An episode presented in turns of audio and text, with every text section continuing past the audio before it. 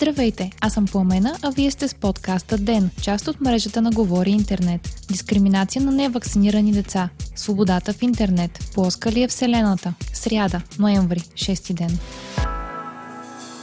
Административният съд в Сливен разреши на невакцинирано дете да посещава детска градина, съобщава Вестник сега. До делото се стигна след като регионалната здравна инспекция в града спря от детска градина едно от девете деца на отец Евгений Янакиев, поради липса на задължителни иммунизации. В отговор на решението на Резе и Сливен, родителите подават жалба в Комисията за защита на дискриминация. Мотивите им са, че детето им е лишено от достъп до социален контакт с връзници и педагози. Комисията отсъжда, че дискриминация няма, тъй като посещаването на детска градина не е задължително и следователно правото на детето до образование не се ограничава. Родителите на детето обжалват решението на комисията и в края на миналия месец административният съд в Сливен го отменя и отсъжда, че недопускането на невакцинирано дете до детска градина е дискриминация. Съдът мотивира становището си с това, че предпазването от заразни болести и епидемии не следва да се приоритизират пред целта на държавата да създава подходящи условия за отглеждане на пълноценни индивиди.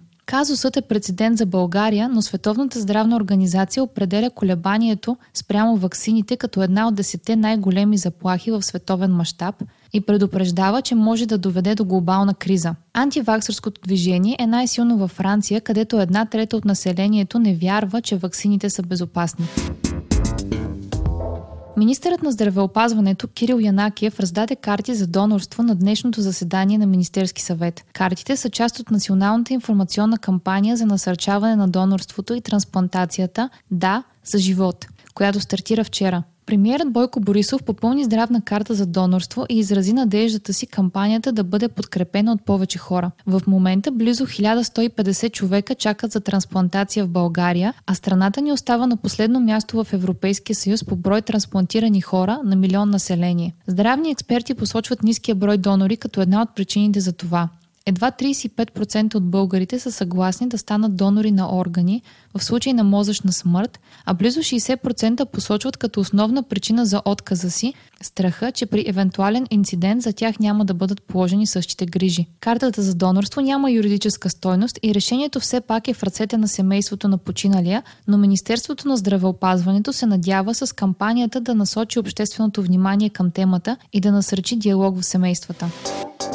Свободата на словото и личното пространство в интернет намалява за девета последователна година, отчита новия доклад на Freedom of the Net 2019, направен от Bipartisan Watchdog и Think Tank Freedom House. Като особено тревожни са употребата на социалните мрежи за масова пропаганда и разпространяване на невярна информация. Според авторите, основните причини за спада на свободата онлайн са използването на социалните мрежи от правителствата като инструмент за наблюдение, както и манипулацията и намесата в изборния процес. В 47 от общо 65-те страни, участвали в изследването, хора са били арестувани заради своя публикация онлайн на политическа, религиозна или социална тема. В 40 страни са въведени програми за наблюдение на населението чрез социалните мрежи. През последната година правителствата на Китай, Иран и Саудитска Арабия са засилили усилията си да манипулират онлайн средата и по този начин да влияят на политиката и общественото мнение. Три години след скандала за предполагаемата руска намеса в президентските избори в САЩ и обещанието на Фейсбук да изкорени изборната манипулация и да увеличи прозрачността, докладът показва, че усилията на гиганта не са били ефективни. Припомняме, че в края на миналия месец от Twitter обявиха, че забранява всички политически реклами в платформата. Това решение доведе до допълнително напрежение върху Фейсбук, където не само е позволена политическата реклама, но е позволено и политици да лъжат в рекламните си кампании.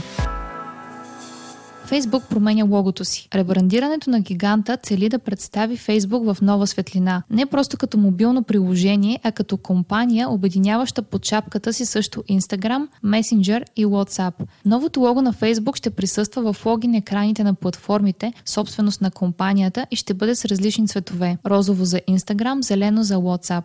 Ребрандирането на Facebook се случва във време, в което приложението отчита все по-ниска популярност сред младото поколение. The Economist споделя проучване, според което едва 39% от хората между 12 и 17 години използват Facebook поне веднъж месечно. За сравнение, през 2015 са били 60%.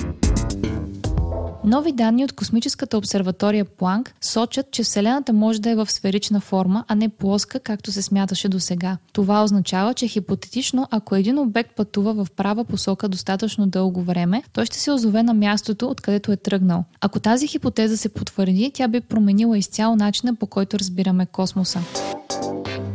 Вие слушахте подкаста Ден. Ден е част от мрежата на Говори Интернет.